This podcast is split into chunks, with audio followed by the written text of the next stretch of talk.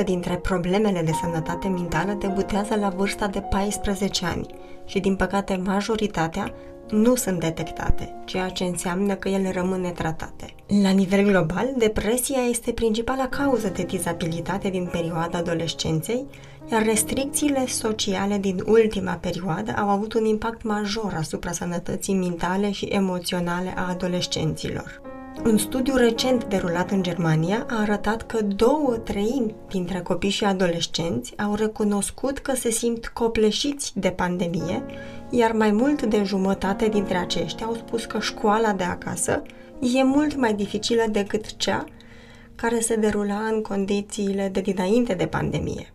Aproape două treimi dintre adolescenții acestui studiu au recunoscut de asemenea că relațiile de prietenie pe care ei le aveau au fost afectate, în timp ce o treime dintre adolescenți spun că certurile din familie au crescut, aspect care a fost confirmat și de o treime dintre părinți. Cât de frecventă este depresia în rândul adolescenților și poate mai important decât această întrebare este cum o recunoaștem acum în context de pandemie.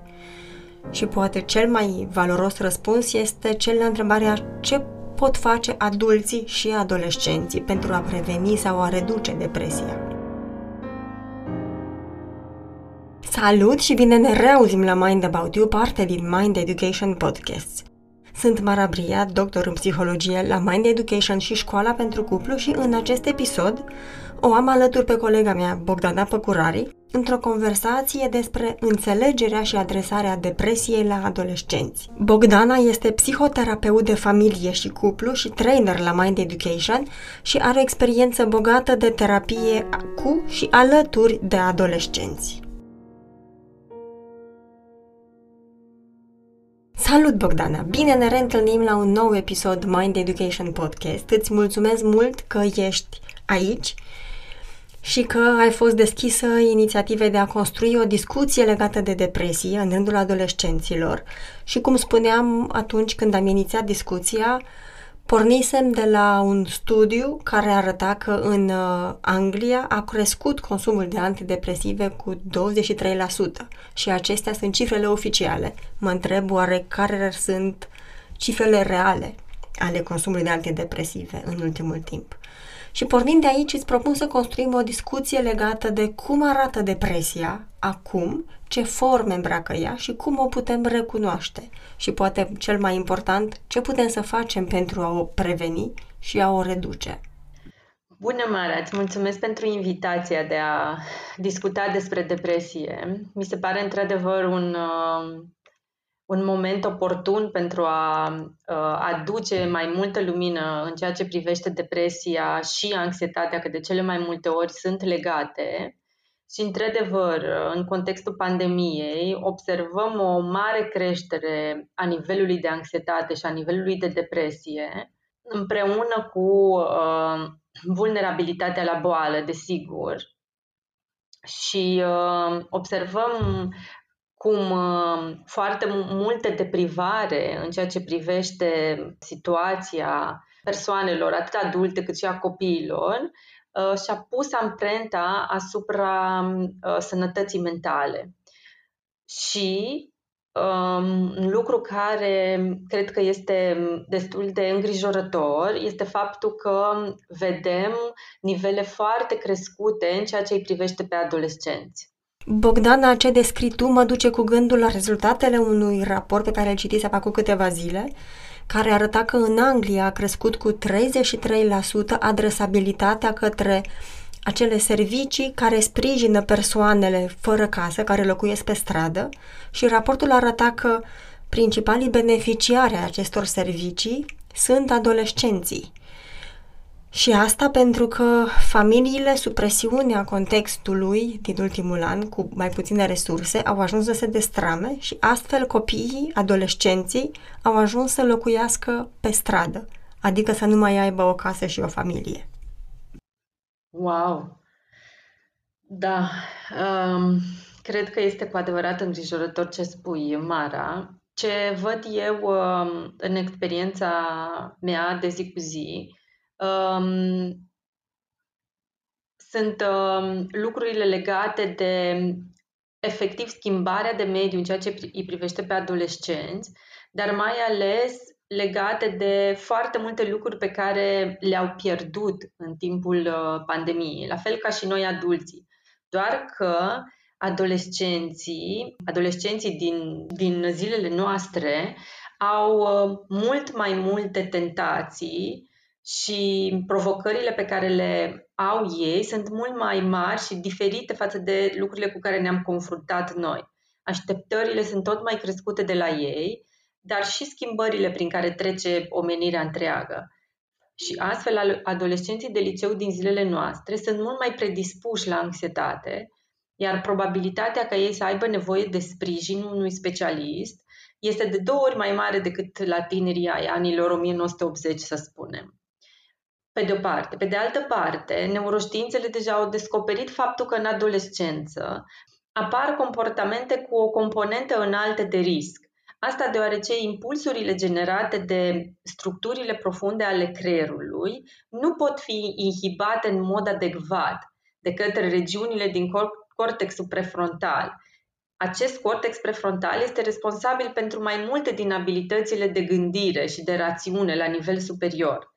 Și mai precis, cortexul prefrontal este în mare măsură responsabil pentru luarea deciziilor atunci când vine vorba despre alegeri bune, alegeri sociale, cum ar fi capacitatea de a inhiba impulsuri, de exemplu impulsurile sexuale, alegerea dintre bine și rău, planificarea, memoria de scurtă durată, formarea prieteniilor potrivite sau suprimarea, exprimarea emoțiilor în funcție de context. Și așadar, această particularitate devine o provocare când vine vorba de reglarea comportamentelor în perioada adolescenței, deoarece cel, cele mai multe dintre impulsurile emoționale apărute nu găsesc acea barieră care să țină în frâu intensitatea emoțională pe care o simte adolescentul. Iar acest dezechilibru este specific adolescenței și nu se produce într-o altă etapă a vieții. Astfel, schimbările prin care trece creierul în adolescență cresc vulnerabilitatea și riscul către depresie. Și cu atât mai mult, toate aceste schimbări care au avut loc și vor avea loc la toți adolescenții, pentru că ține de creier, ele sunt exacerbate datorită perioadei prin care trecem, în care toată această nevoie a adolescentului de a ieși din sânul familiei și de a-și crea un trib al lui, persoane de suport din afara familiei, mentori, profesori, prieteni, toate acestea au fost compromise într-o mare măsură și atunci ă, adolescentul este, este pus în fața unei mari dificultăți. Și există multe motive pentru care un adolescent ar putea să fie deprimat. Bogdana, din ce spui tu, înțeleg că este un mix între mediu și dezvoltarea neurobiologică și cumva mediul accentuează acele vulnerabilități specifice perioadei de adolescență. Da, uh, și îmi place foarte tare cum ai sumarizat ceea ce am spus și aș mai adăuga faptul că aici la mediu o componentă foarte importantă este și ceea ce se întâmplă în familie. Deci, pe lângă schimbările în ceea ce privește creierul, schimbările în ceea ce privește pandemia, se adaugă și impactul mediului în ceea ce privește familia și aici vedem o sensibilitate sau o vulnerabilitate la depresie a adolescentului atunci când și în familie au existat episoade trecute de anxietate sau de depresie a uneia dintre părinți sau a unui membru de familie sau poate chiar a adolescentului însuși în experiențele lui timpurii. Și cum se explică legătura aceasta între o istorie în familie sau o istorie personală de sănătate mentală și sănătatea mentală a adolescenților de acum? Adică depresia se transmite genetic sau mai degrabă e vorba de anumite comportamente de reglare emoțională, de exemplu, sau de a face ordine între gânduri care se învață în familie? Cred că cel mai potrivit ar fi să spunem că e un mix din toate acestea și că exist, au existat foarte multe cercetări și foarte multe experiențe din trecut care ne spune că e foarte greu să delimitezi uh, importanța lor și că este un, așa cum spuneam, un mix dintre ceea ce se întâmplă cu adolescentul propriu-zis, adică cu copilul propriu-zis, dar și impactul pe care îl are experiența părinților lui, dar și experiența propriu-zisă a mediului familiar. Cum arată depresia în adolescență, Bogdana? Adică ce forme, ce conținuturi dezvoltă și cum o putem recunoaște și numi ca depresie, pentru ca ulterior să putem să luăm măsuri pentru a o reduce? Sunt uh, în ceea ce privește simptomele sau semnele depresiei la adolescenți, Acum, ele, unele sunt similare cu cele ale copiilor mai mici sau cu cele ale adulților, însă sunt și unele care țin preponderent de vârstă. Acum, de la uh, neputință sau inutilitate, care apare de multe ori, dar în același timp care poate apărea sub forma unei agitații și în forma unei neliniști. Sau la unii pot apărea frecvent episoade de plâns, dar nu este neapărat, nu trebuie neapărat să apară la toți asta. De asemenea, poate apărea oboseală, lipsă de energie, dificultate de concentrare. De cele mai multe apar tulburări legate de somn. Deși la prima uh, impresie nu-ți dai seama de asta, pentru că copilului se pare că doarme suficient și că nu are o problemă cu asta apar schimbări în apetitul adolescentului, apare o iritabilitate constantă, o furie care se manifestă prin diverse comportamente, o lipsă de speranță, o lipsă de interes sau spre bucurie sau spre a face ceva, conflicte permanente cu prietenii sau cu membrii familiei. De asemenea, ce întâlnim de cele mai multe ori este stima de sine care scade foarte mult, sentimente de vinovăție, de rușine, autocritică exagerată sau sensibilitate la respingere și eșec. Pe de altă parte, apare nevoia exagerată pentru confirmare și reconfirmare din partea celorlalți și aici partea de social media își aduce un mare, mare aport. În viața de zi cu zi apare o greutate în a lua decizii, o greutate în a-și aminti lucruri sau probleme frecvente de memorie, legate de faptul că simte permanent că viața și viitorul nu îi oferă ceva bun, la care se spere, gânduri frecvente legate de moarte sau de sinucidere, dependențe, probleme legate de consum de alcool, droguri. Dar deseori și le putem vedea, cum spuneam de la început, prin această agitație sau neliniște, care poate apărea inclusiv prin frecarea mâinilor, prin incapacitatea de a sta locului sau printr-o gândire lentă, un, mișcări corporale lente, frecvente dureri de cap, izolare socială sau o exagerare, cum spuneam, a validării din exterior, grijă diminuată față de igiena personală și imagine, performanță slabă la, și absențe frecvente la școală.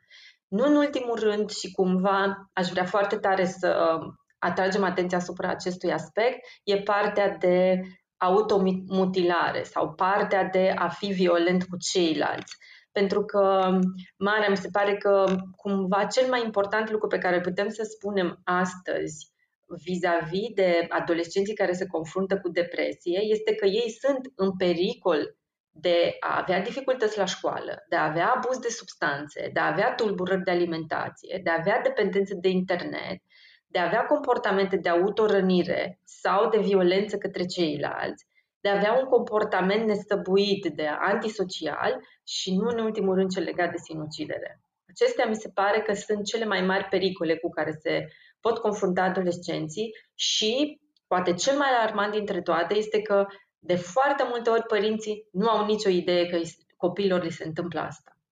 Bogdana, din ce spui tu, depresia pare să se așeze fie într-o zonă de agitație, de activare, de reactivitate emoțională crescută, fie față de propria persoană, fie în relațiile cu ceilalți, însă la fel de bine poate lua și forma unei retrageri, distanțări, închidere în sine, izolare.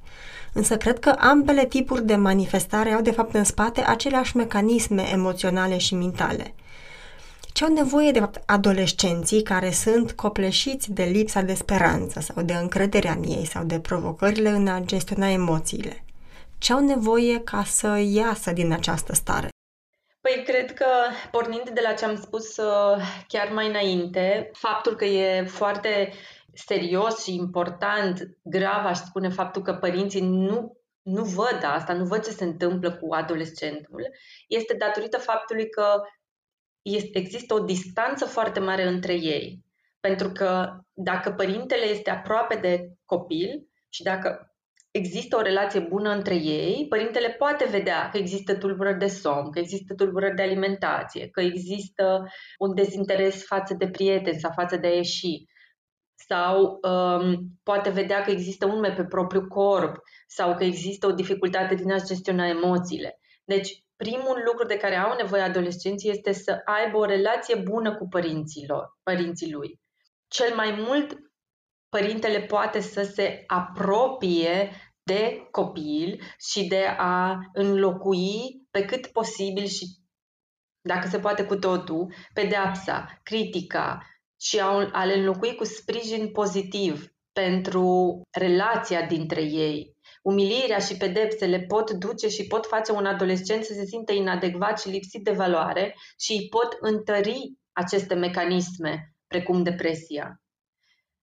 Iar permiterea adolescentului să greșească este un exercițiu valoros pentru el, atât pentru că își poate exercita autonomia și uh, independența, cât și pentru că supraprotejarea sau luarea deciziilor în locul lor pot fi percepute ca o lipsă de încredere în abilitățile lor și au efect direct scăderea stimei de sine și subminarea încrederii în forțele proprii. Apoi, de a-i oferi adolescentului un spațiu pentru el însuși, un spațiu de respirat, un spațiu pentru propriile decizii. Dacă ne așteptăm ca el să facă ce spunem și cum spunem noi tot timpul, asta îl va face din nou să se simtă inadecvat și din nou să se retragă.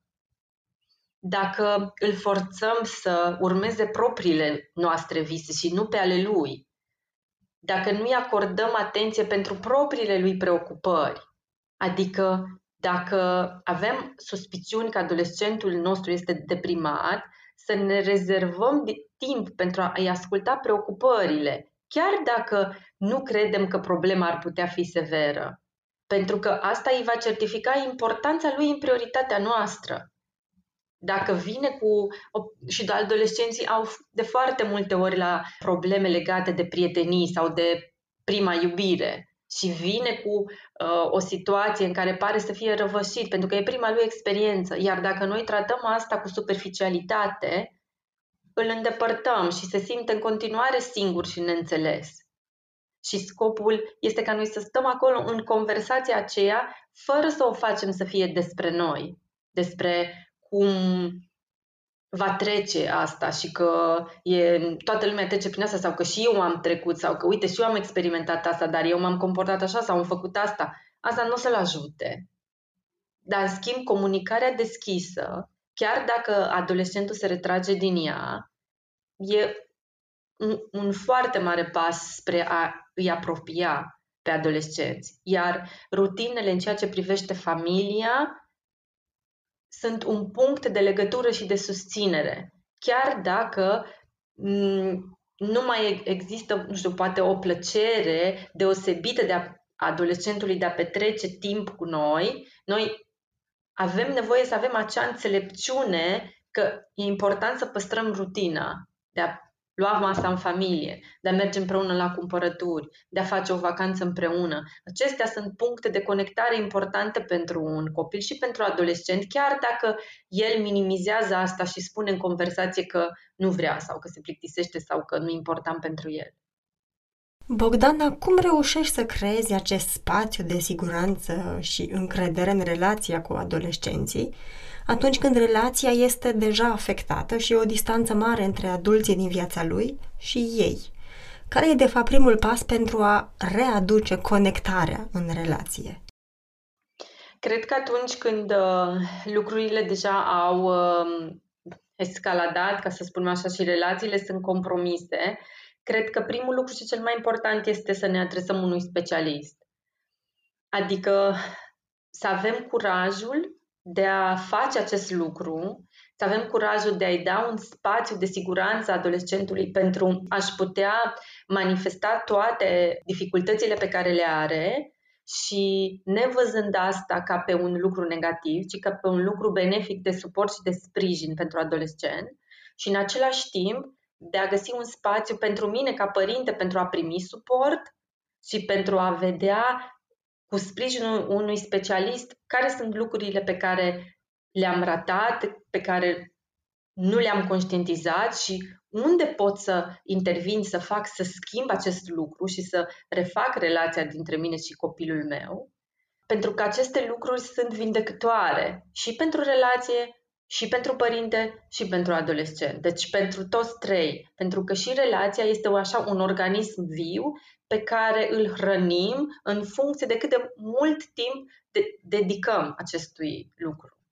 Deci, cred că, în primul rând, printr-un sprijin acordat din exterior, unde pot vedea mai bine care sunt lucrurile pe care le-am omis, ca și părinte, pentru că responsabilitatea este în continuare a mea, și în același timp pentru a-i da copilului posibilitatea și oportunitatea de a se dezvolta și de a învăța niște modele bune.